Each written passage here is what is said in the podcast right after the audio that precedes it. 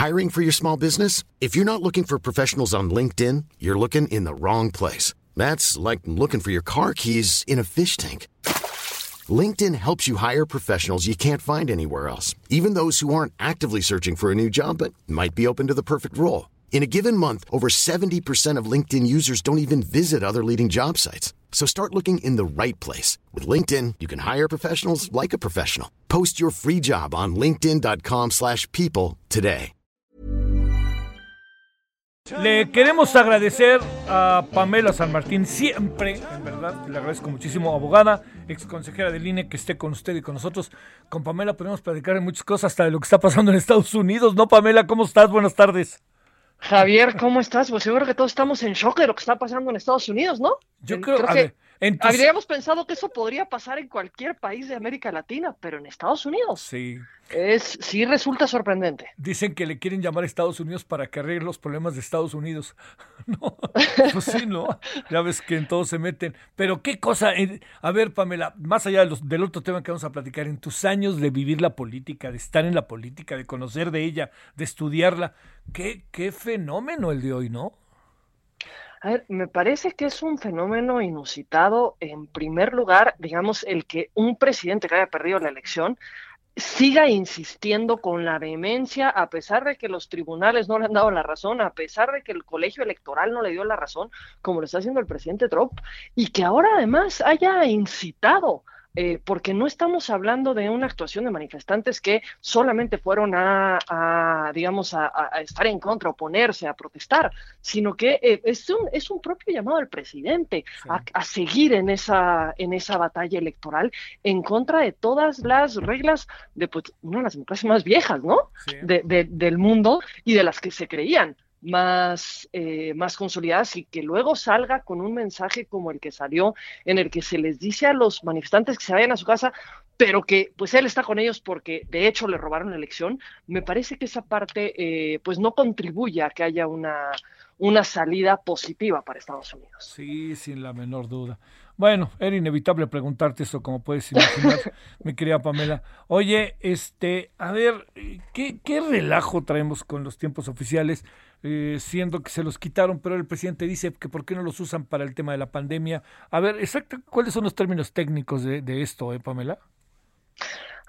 El, la, eh, el área de comunicación social, el director de comunicación social le pide al INE que eh, le- los tiempos que tiene que administrar el INE sean destinados a la, digamos, a la difusión de mensajes relacionados con la emergencia sanitaria y que a la vez se le pida a los partidos políticos que ellos renuncien a sus tiempos para que sean utilizados con ese, con ese mismo fin.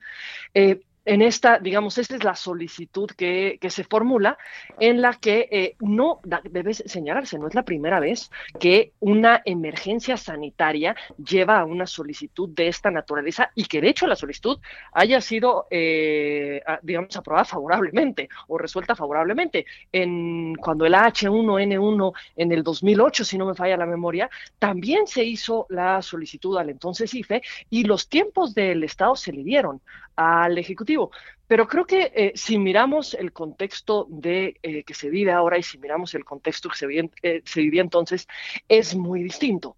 Y creo que, digamos, yo, yo vería mucho más similar el contexto que tenemos ahora al contexto que se tuvo después del, de los sismos de 2017, que si recuerdas, Javier, también se le pidió a los partidos políticos que renunciaran a sus prerrogativas económicas, es decir, a los recursos que se les dan a los partidos, precisamente para poder apoyar en la reconstrucción derivada, derivada de los sismos. ¿Y por qué los miro como, eh, digamos, como más similares esos dos casos? Porque tienen varios elementos en común. En primer lugar, en ambas situaciones estábamos en medio de un proceso electoral. En segundo lugar, había una gran desconfianza entonces respecto de las prácticas, es decir, cómo decir cómo podían ser los partidos políticos le los recursos al Ejecutivo cuando teníamos los escándalos de corrupción que teníamos, cuando eh, había una opacidad absoluta en el uso de los recursos que no permitían eh, generar garantías en torno a que se destinaran al fin, este fin que pareciera legítimo o loable. En tercer lugar, después, esto sea después de las elecciones de 2017, que recordemos nada más Estado de México, en la que hubo un desborde de los recursos del Estado precisamente para apoyar una campaña electoral. Ahora veamos 2020. Eh, la pareciera que la solicitud es absolutamente legítima y loable, claro que sí. Estamos en medio de una emergencia sanitaria. Se requiere informar a la ciudadanía. Claro, Nada más que en abril el presidente de la República tomó la decisión de ceder tiempos del Estado a favor de los concesionarios.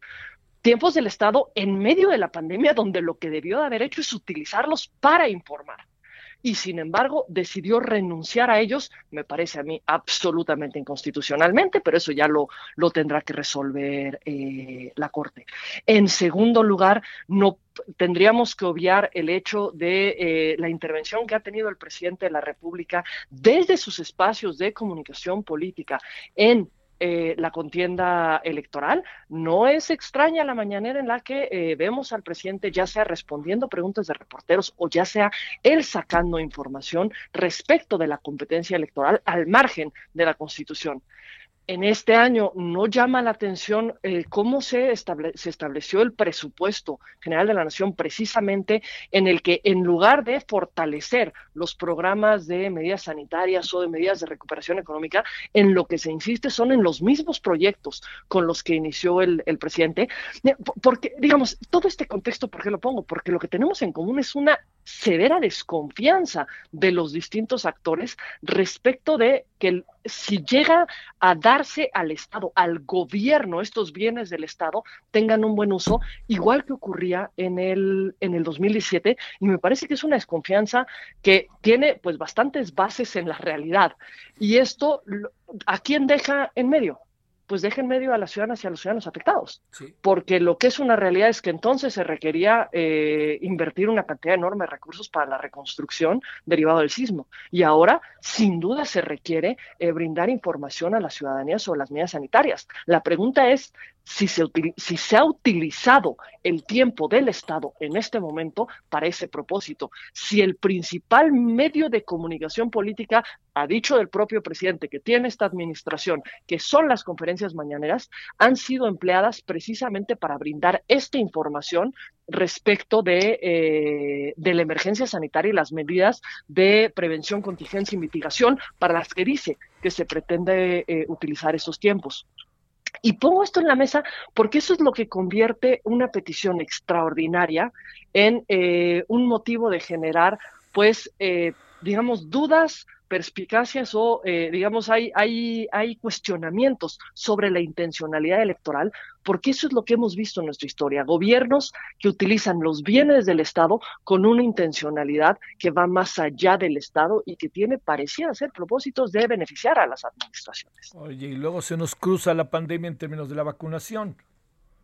Efectivamente, y que también requiere de información, pero esto me parece muy válida la, aseveración que se hace cuando se dice, bueno, esto también lo debió haber pensado el presidente antes de renunciar a tiempos del Estado. Y el presidente en abril decidió reducir los tiempos oficiales precisamente porque pues quería ayudar a las pobres concesionarias que le estaban pasando muy mal.